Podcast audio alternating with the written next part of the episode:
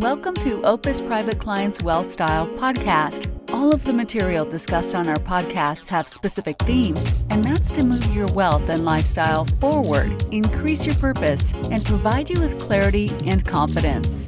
Opus's mantra is always forward. We have found that regardless of one's wealth, moving your lifestyle forward is the number one priority for our clients.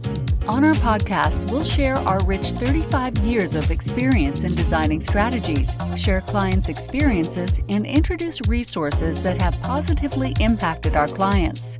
We trust that you will enjoy our direct, transparent, and realistic approach to positively impacting the quality of you and your family's lives.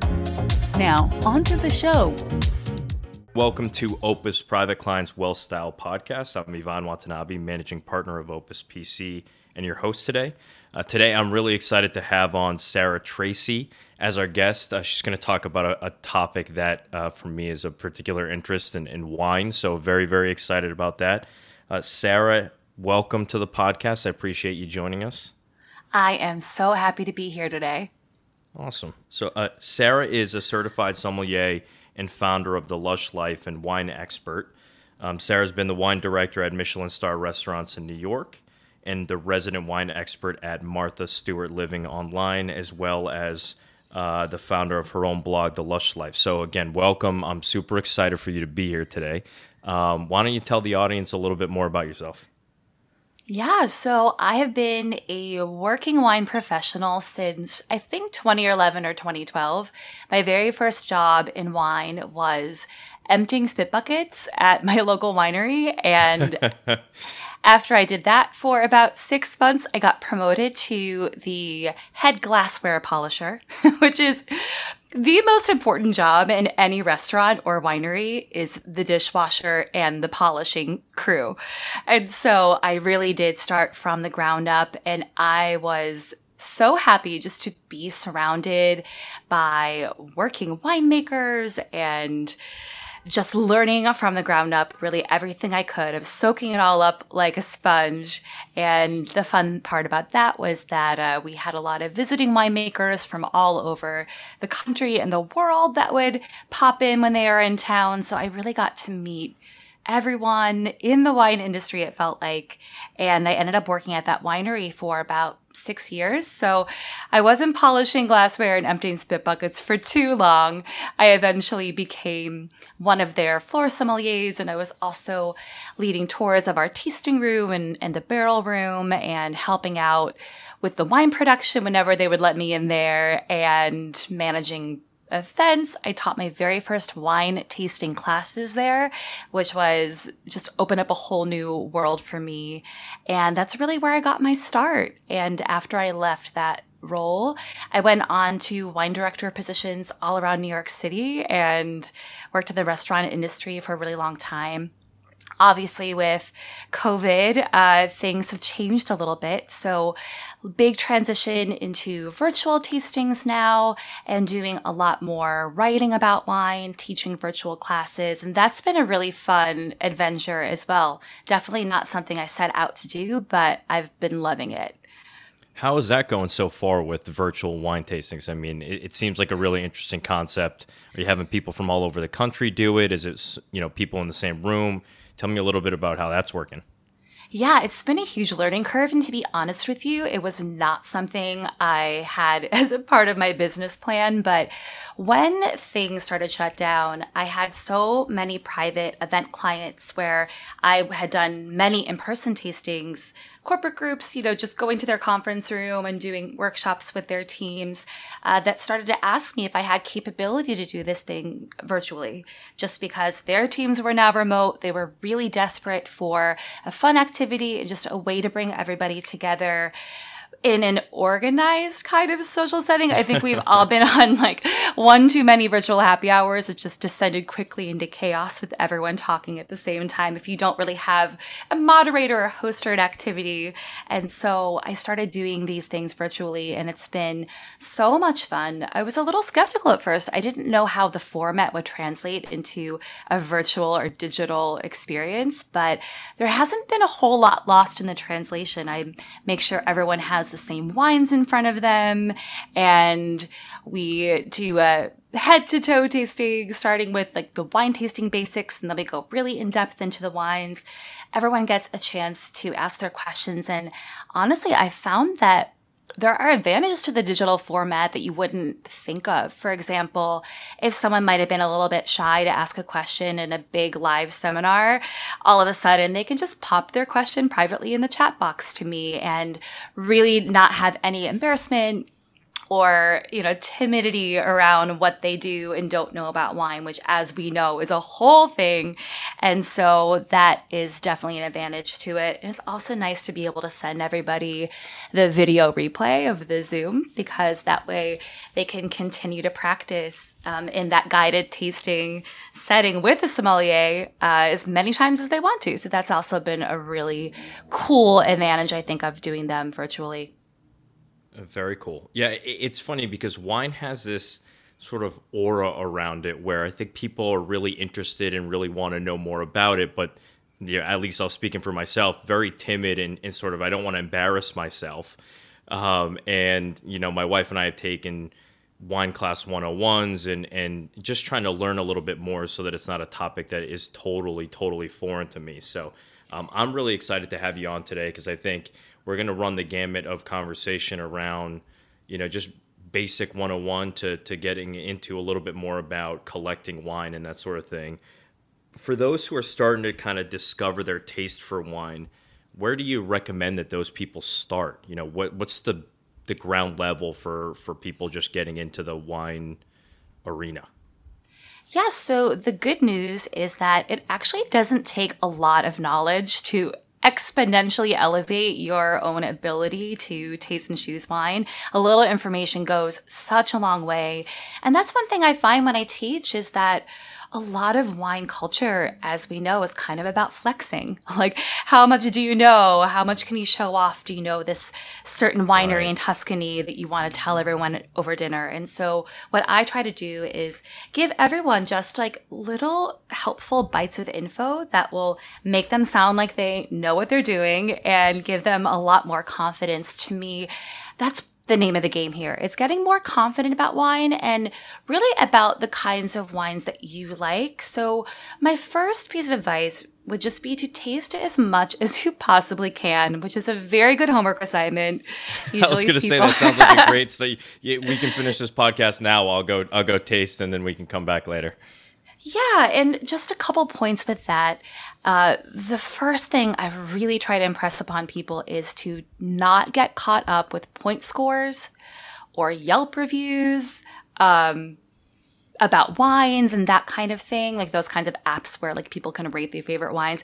Don't be the guy that immediately sits down at the restaurant table, pulls out his smartphone, and starts looking up ratings and scores for every wine on the list. Don't be that guy, I promise you. Uh, there's such a better way to go about it. But what people don't understand about the score culture is that it's generally highly subjective and it is one person giving a wine a certain rating. It's not a huge committee of wine experts that are all coming together to decide these things. It's just one person. So if you don't have a palate that's similar to theirs, their review is not going to help you. And on top of that, maybe they are tired or they have a cold or they just got in a fight with their wife. You know, they're their tasting skills aren't bulletproof perfect either in terms of all of the technical aspects of assessing a wine. So I know it's an easy tool for people to feel like, oh, it has 95 points, it must be good. But I think that there's a reality to the fact that there are wines that are very, mel- very well made and very high quality wines that I just don't really personally care for because they don't fit my personal taste preferences. So mm-hmm. really try to let go of that idea that, oh, if it didn't get a 95 or above, I'm not going to even give it a chance. It's really more about locking in your own personal preferences. And one really good way to do that is just to start either a wine tasting journal or a spreadsheet if you're geeky like that, and just start tracking the wines you taste and your thoughts on them. And you're going to start seeing some trends. It might not be what you expect, but I'll give you an example here. Maybe you tried a couple months ago a Pinot Noir from the Willamette Valley in Oregon and you really loved it and you take some notes about what you enjoyed about it. Maybe it was crisp and refreshing. Maybe it was kind of earthy. You know, you have your observations and then months later, you try a Cru Beaujolais Gamay from the Morgon region of France. And maybe you love that as well. And on the surface, they wouldn't seem to have a lot of similarities. One's from the US, one's from France. One's from a brand new winery, one's from a fifth generation wine farming family. One is Pinot Noir, one is Gamay. But what you realize is, oh, well, they both have bright, tart, crunchy red fruit notes. They're both very elegant. They both have 13% alcohol. Uh, they both have a really long, extended, earthy finish. You know, you're going to start understanding that there are textural and flavor and aroma attributes that really speak to you. They just light you up. They ring your bell. They're pleasurable for you. And being able to kind of taste a lot of wine and see you're going to start seeing a common theme of the types of attributes that you enjoy wine and it might transcend a region and it might transcend a grape variety. So it's important to have a lot of diversity in what you're tasting. I cannot tell you how many people I've met in my career that have said, I only drink Napa Cab, only drink Napa Cabernet. And I always say you're you're missing out on so much. Yes, I love vanilla ice cream, but if I never tried Rocky Road or strawberry or butter pecan, I don't even know what I'm missing. So it's nice to to know a wine that you like that you kind of feel is a safe bet you know, you like Napa Cab from Spring Mountain and you know this, you love this one producer, that's awesome. But if you have the ability to diversify a little bit more, I'm more interested in you finding those flavor profiles that really resonate with you and less trying to really limit yourself to a certain type of grape or a certain type of region. And also on that note, keep an open mind. Sometimes what I also see all the time is that somebody tried one wine one time and it was a really poorly made example of that wine and they decide they hate it and they never want to try it again. And you know, oftentimes if you try a really quality, well made example of that same wine, you know that you really love it. So that's another good tip is if you think you don't like a certain type of wine, it's okay to wait a while, go back, revisit it, try it again. That happens, you know, we change, our tastes change. You know, no little kid likes Brussels sprouts and now they're on like every restaurant menu. So, you know, give it a give things a chance, you know, go back and try them again. So Sarah, how would you figure out if it was a well-made wine or if it was a wine that just wasn't for you? Yeah, I think a good way to do that is to try at least five different expressions of that wine, maybe from different places in the world or different winemaking styles. A good example of this is Chardonnay. A lot of people have a real aversion to a really heavy, big, oaky, buttery style of Chardonnay from a certain winery they may have tried out of California. But if I pour them a Chablis from Burgundy in France, it's really crisp and fresh, totally different expression regionally and stylistically. They their mind is blown and they love it. Or they love champagne, which is usually primarily made of Chardonnay grapes. So, you know, try at least five different types of the wine, kind of see for you if it really is something about the wine in its core that you just don't like, or whether you just had kind of a bad example or a style that's maybe typically well made, but the style doesn't really resonate with you. Uh, you know, there's important to kind of understand that in wine, there's really two components that you're looking at. The first is what Mother Nature does. So the climate, the soil, even the farming, what happens in the actual vineyard where the grapes are grown. And then the second part of that is what the winemaker does. What happens when the fruit comes into the winery? What kinds of barrels are they using? What kinds of fermentation are they putting the wine through? A, sh- a winemaker is a lot like a chef. If you gave 10 chefs the same basket of ingredients, you would come up with 10 different dishes. Same with the winemaker. You gave 10 winemakers a bushel of grapes from the exact same vineyard plot, you could come out with 10 different wines. So, one little fun tip that I recommend is if you try a wine you really love, find out who made it and become a fan of that winemaker. Just like you could be a fan of a chef and every dish they make, no matter what restaurant they created it for, it just somehow is delicious to you because you share, you love their style. With winemakers, a lot of them you'll find when you do a little digging that they make mostly wine for this one winery, but they also consult for like 10 other wineries. And so they have their hands on that. And then they mentored this guy and that guy. So those guys have a similar style. You can even follow them on social media and see what they're drinking. That's a really great way to kind of expand and find wines stylistically that you might really love. I like the idea of winemakers having super fans, just like celebrity chefs do. For sure. Uh, so, getting to that point, right? There, there are, you know, so many different palates out there you know, and knock on wood, hopefully we'll get to a point soon where we can have dinner parties again and people can come over to the house um, and, and enjoy some food and some wine together. When you're when you're having dinner with a large group, you know, how do you select wines at home for different palates? I mean, do you just give you know two different you know reds and two different whites and just hope that somebody finds an option that they like, or tell me, you know, how how, how would you determine that?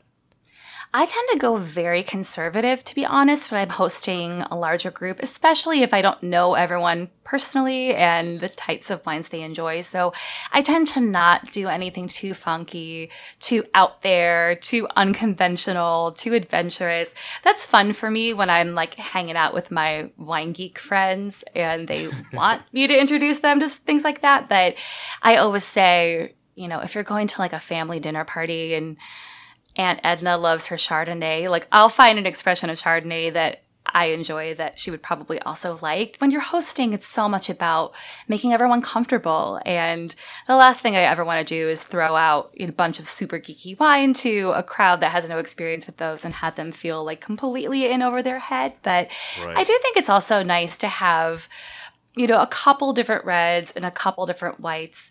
One really great practice with this. And actually, it's one of the main exercises I recommend to people when they're first getting into wine is understanding the style differences between the two categories of wine that are mainly what we're going to be looking at, which is old world wines versus new world wines. So old world wines would be France, Italy, Spain, Austria, Germany, all of those old school European countries that have been making wine for centuries. New World is everybody else. So that could be California, uh, Oregon, South America, like Argentina and Chile, uh, Australia, New Zealand. Those are all New World wine regions. And for the most part, Old World style is lower in alcohol and it's more structured. So you get more tannin, usually more acidity um, sometimes more of a subtle or elegant kind of expression. And New World style tends to be higher in alcohol, more powerful, richer, a lot of times fruitier.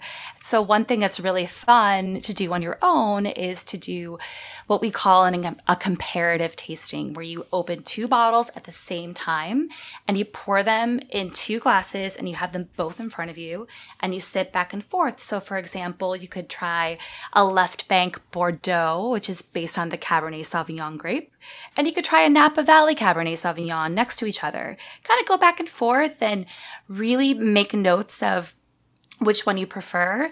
And that will be really helpful when you're looking at a wine list or even when you have a dinner party. I will make sure I have a couple old world wines on the table and a couple new world wines because people usually really do fall into one of the two camps.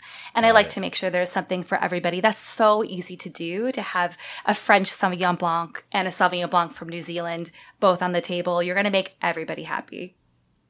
Well, that's great advice. I mean, you brought up the the dinner menu choices. And I, I've been guilty of this, you know, taking clients out to dinner, sat down, looked at the wine menu, didn't see anything familiar, and just handed it over and basically said, "Hey, just just pick what you like."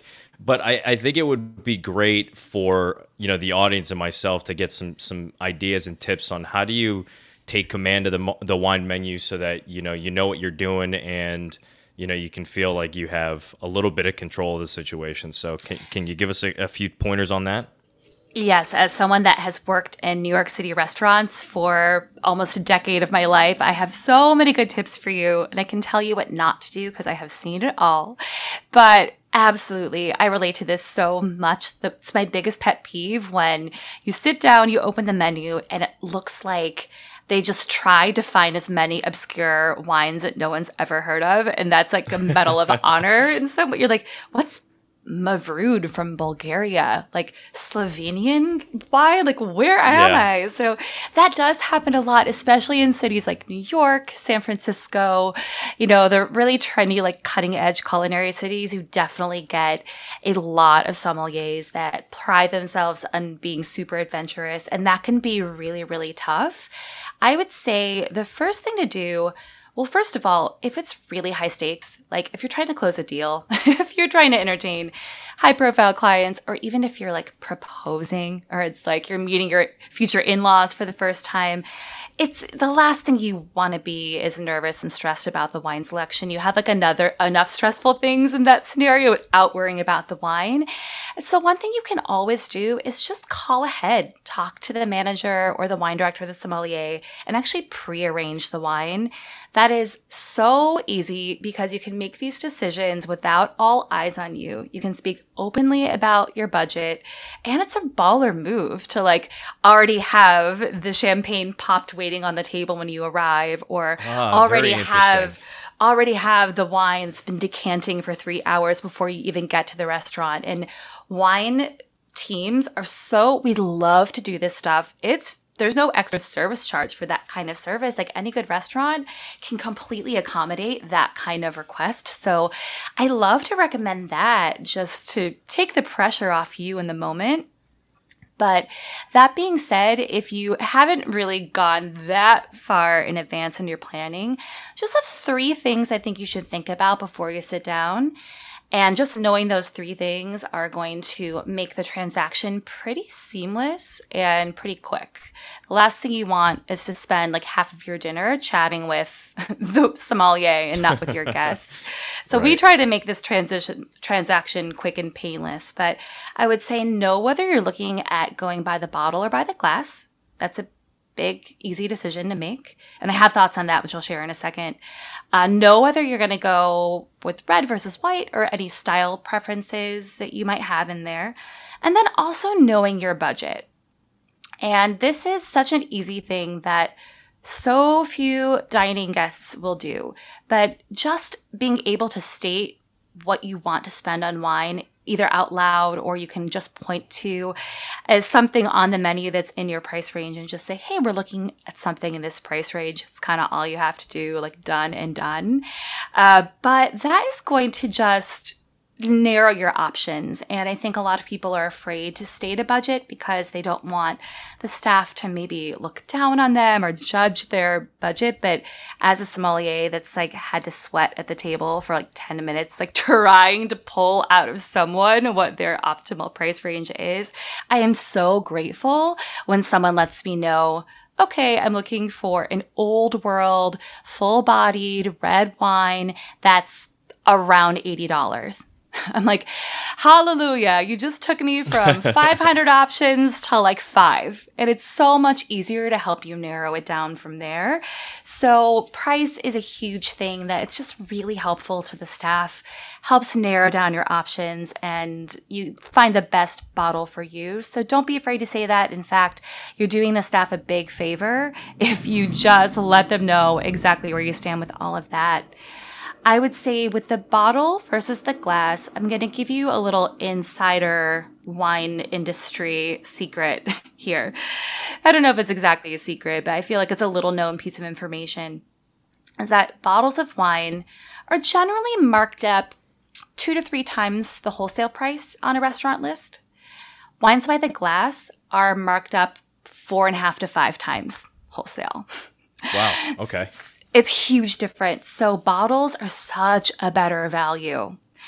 If you're thinking about wine, I would say you're going to have more selection and more options from the bottle list, and you're going to get such a better wine for your money if you're looking at bottles. Also, you're going to get better service.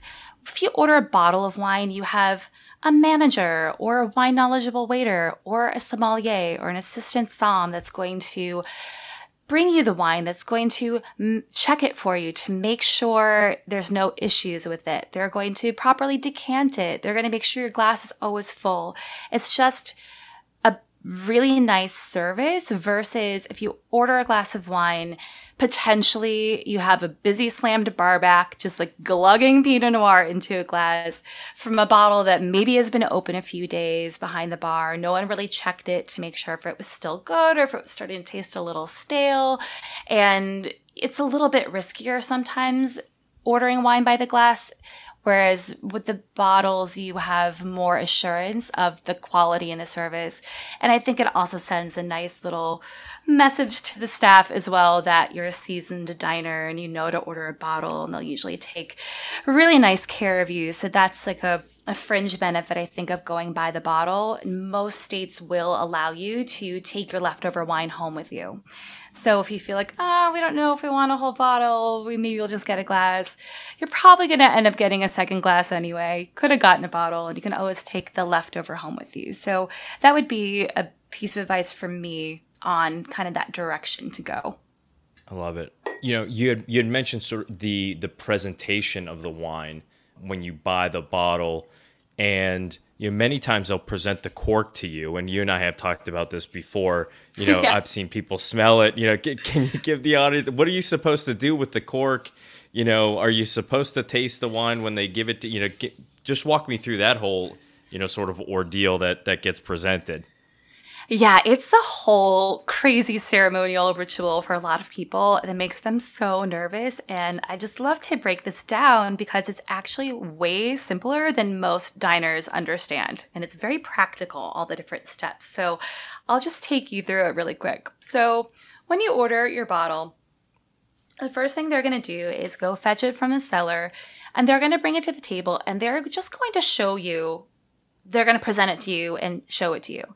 I highly recommend don't just glance over and nod. Really take the time to read the label because it's it does happen that it's busy and we grab the wrong bottle.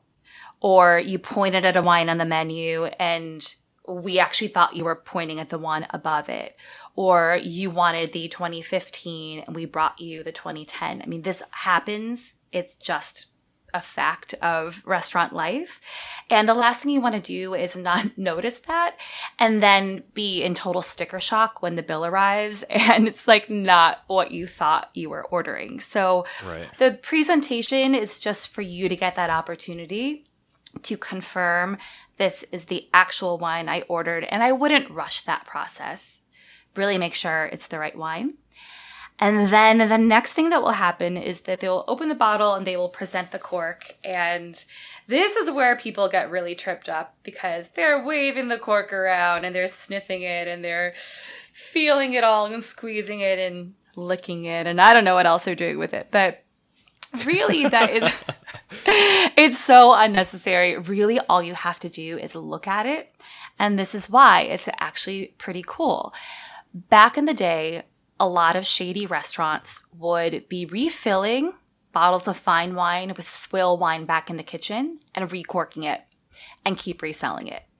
And so what we do now is because the cork usually has the name of the winery or the producer printed on it, we're presenting the cork just so you can authenticate the wine, just so you know it's actually legit, it actually came to you from that actual winery. And that's the true only purpose of presenting the cork. So you don't need to smell it. You don't really need to do anything with it. Just take a look at it, you know, and nod.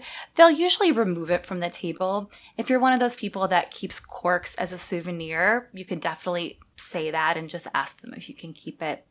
Never a problem. And then finally, they're going to pour you a taste of the wine. And again, this step is usually a little misunderstood because the purpose of the taste is not for you to say whether you like it or not. The purpose of the taste is so you have the opportunity, if there's something wrong with the wine, there's actually a problem with it. Maybe it's spoiled, maybe it's oxidized, maybe it's infected with this bacteria called TCA that makes it taste kind of musty or moldy. Any of those things, if there are issues, you want to catch it before they pour the wine into your guest glasses. So that is what the taste is for. You're going to look for does it taste like a musty, moldy basement? does it taste like vinegar? Is it kind of heat damage? There's a lot of red wines that get almost like a soy sauce kind of taste when they've like been on the back of a truck that was too hot. Uh, that happens. Um, and there are flaws in wine that actually can be corrected. So sometimes a wine will smell like sulfur and that's actually just because the wine didn't get enough oxygen in the bottle. Decanting it quickly usually gets those fumes to blow off. So sometimes your server or your sommelier actually will be able to correct whatever the issue was. And sometimes it's just a faulted wine.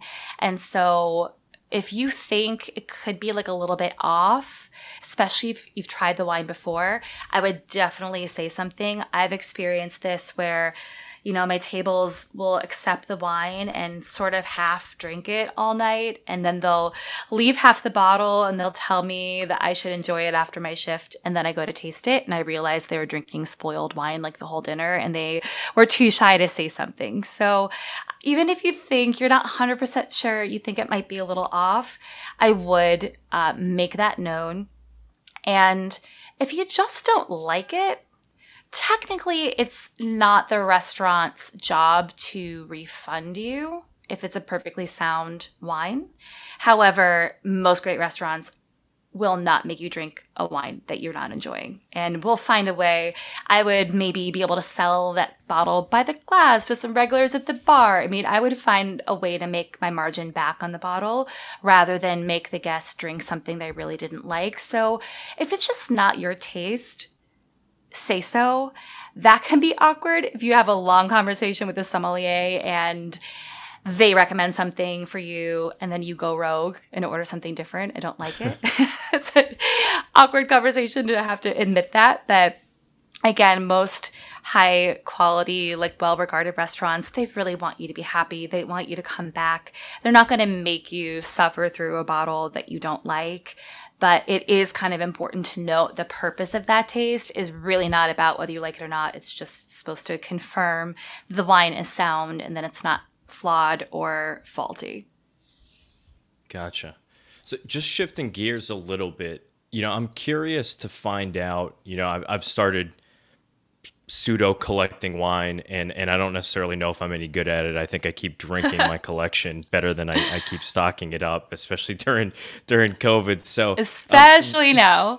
Yeah, it's been it's been an interesting couple of months. Um, you know, drinking wine that that I really had no intention of of drinking and, and holding on to. But for, in that in that respect, how do you decide what wines you would keep versus you know versus drink and enjoy with friends and family you know how do you make that decision? Or if you were starting a wine collection today where would you start?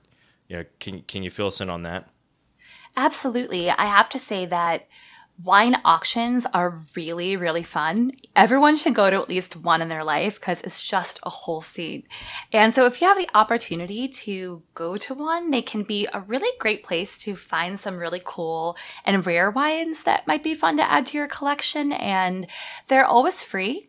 But oftentimes they'll have a tasting a couple days before where they'll open up some really cool stuff from the lot. And you can buy a ticket for those, usually 50 to $75. And you can go in and actually taste some really cool, rare old wines. And that's really an awesome experience to have. So I highly recommend that.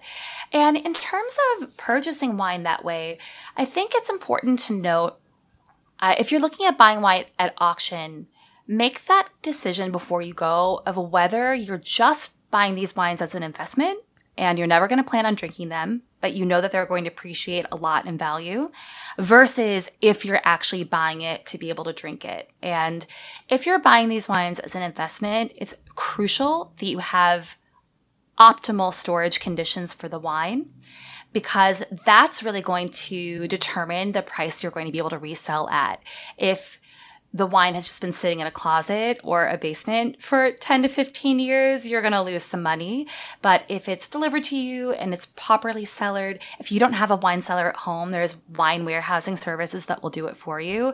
And ideally, what you want is the wines to be delivered, properly cellared, and then just not even moved until you're ready to resell. So if you don't have those storage capabilities, I wouldn't waste your time buying on buying wine only as an investment. Uh, one cool thing about buying wine just to drink it is that you can get an amazing deal if the label is damaged. And this is because wine brokers if the label is torn or stained or you know ra- unraveling a little bit they won't be able to resell that bottle so they're not interested. so you can get an incredible deal. The wine inside the bottle is, is perfect. Just might be like a little tear in the label. So that's something that you can look out for. Uh, some bottles I think it's a great idea to buy if you're planning to drink are special milestone bottles that have some personal meaning to you that you might find a big score on. Uh, example of this would be uh, you find a birth year wine for your 10 year old that you want to cellar and give it to them as a 21st birthday present. Or you find a rare wine that you enjoyed on your honeymoon at a certain winery in Italy, and you then have the opportunity to give it as an anniversary gift. Those are really important things I think that would and you know incentivize me to go ahead and make that auction purchase but just go in knowing your budget. It's easy to get caught up in the fever of the heat of the moment of the bidding wars and end up overspending. And then the other thing to keep in mind is that there are going to be fees on top of the asking price for the bottle. So you'll be paying for tax shipping insurance and usually up to 20% to the auction house it's like the buyer's premium is what they call okay. it so the the ticket price is going to be one thing, and then what you actually end up paying is going to be quite a bit higher. So just to know that, keep that in mind, and uh, don't be too shocked if your five hundred dollar bottle ends up being like six hundred and fifty at the end of the day.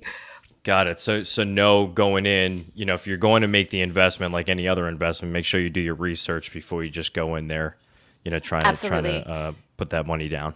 Yeah, and you can study the catalog in advance and do a little research, you know, have your eye on a couple of things. And then I think the last piece of advice I would give for this is that if you are able to start your own little wine collection, I would have it evaluated by a professional appraiser like every three to five years. One thing that happens all the time is that people sit on their wines too long and they lose their value not hmm. all wine is meant to be aged for a long time. And I see this happen a lot. For example, if, for example, the collector passes away and their kids are responsible for liquidating the collection and no one's appraised it for like 20 years, there's usually a lot of disappointment because usually it's lost a lot of value. So Got it's it. always, it's not a bad idea. Like again, every three to five years to have an appraiser come in and just tell you what you're looking at. Okay. So, you know, again, I appreciate the time today. Um, can you just tell the audience where they can find you, find out more information? I mean, this has been super valuable for me. I learned a lot, so I appreciate you spending the time. Um, tell us where they where they can find you and, and what kind of services you offer. Of course. So right now I'm offering tons of virtual wine tastings, which are so fun. So that can just be a date night in on a wine Wednesday. It can be your anniversary. It can be a whole fun thing for your corporate team. I love to do them. You can find out more information on my website, which is thelushlife.xyz. And then I'm always posting just fun wine tips and videos. And if any of the little secrets and, and, tips and tricks I gave you today were helpful, I have a lot more of those on my Instagram. So I'm on Instagram at thelushlife.xyz as well. Awesome. Well, Sarah, I really appreciate it. Thanks so much for spending the time. Uh, and thank you to the listening audience. This is another episode of Opus Private Client Wealth Style Podcast. Thanks for listening. Uh, click the subscribe button below to be notified when new episodes become available. Talk to you guys soon. Thank you for listening to the Wealth Style Podcast. Click the subscribe button below to be notified when new episodes become available. The information covered and posted represents the views and opinions of the guest and does not necessarily represent the views or opinions of Opus Private Client LLC. The content has been made available for informational and educational purposes only. The content is not intended to be a substitute for professional investing advice. Always seek the advice of your financial advisor or other qualified financial service provider with any questions you may have regarding your investment planning.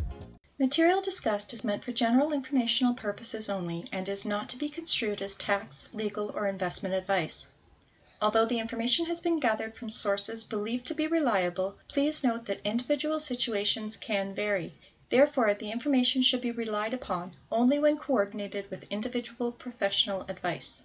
Yvonne Watanabe is a registered representative and financial advisor of Park Avenue Securities, LLC, PAS.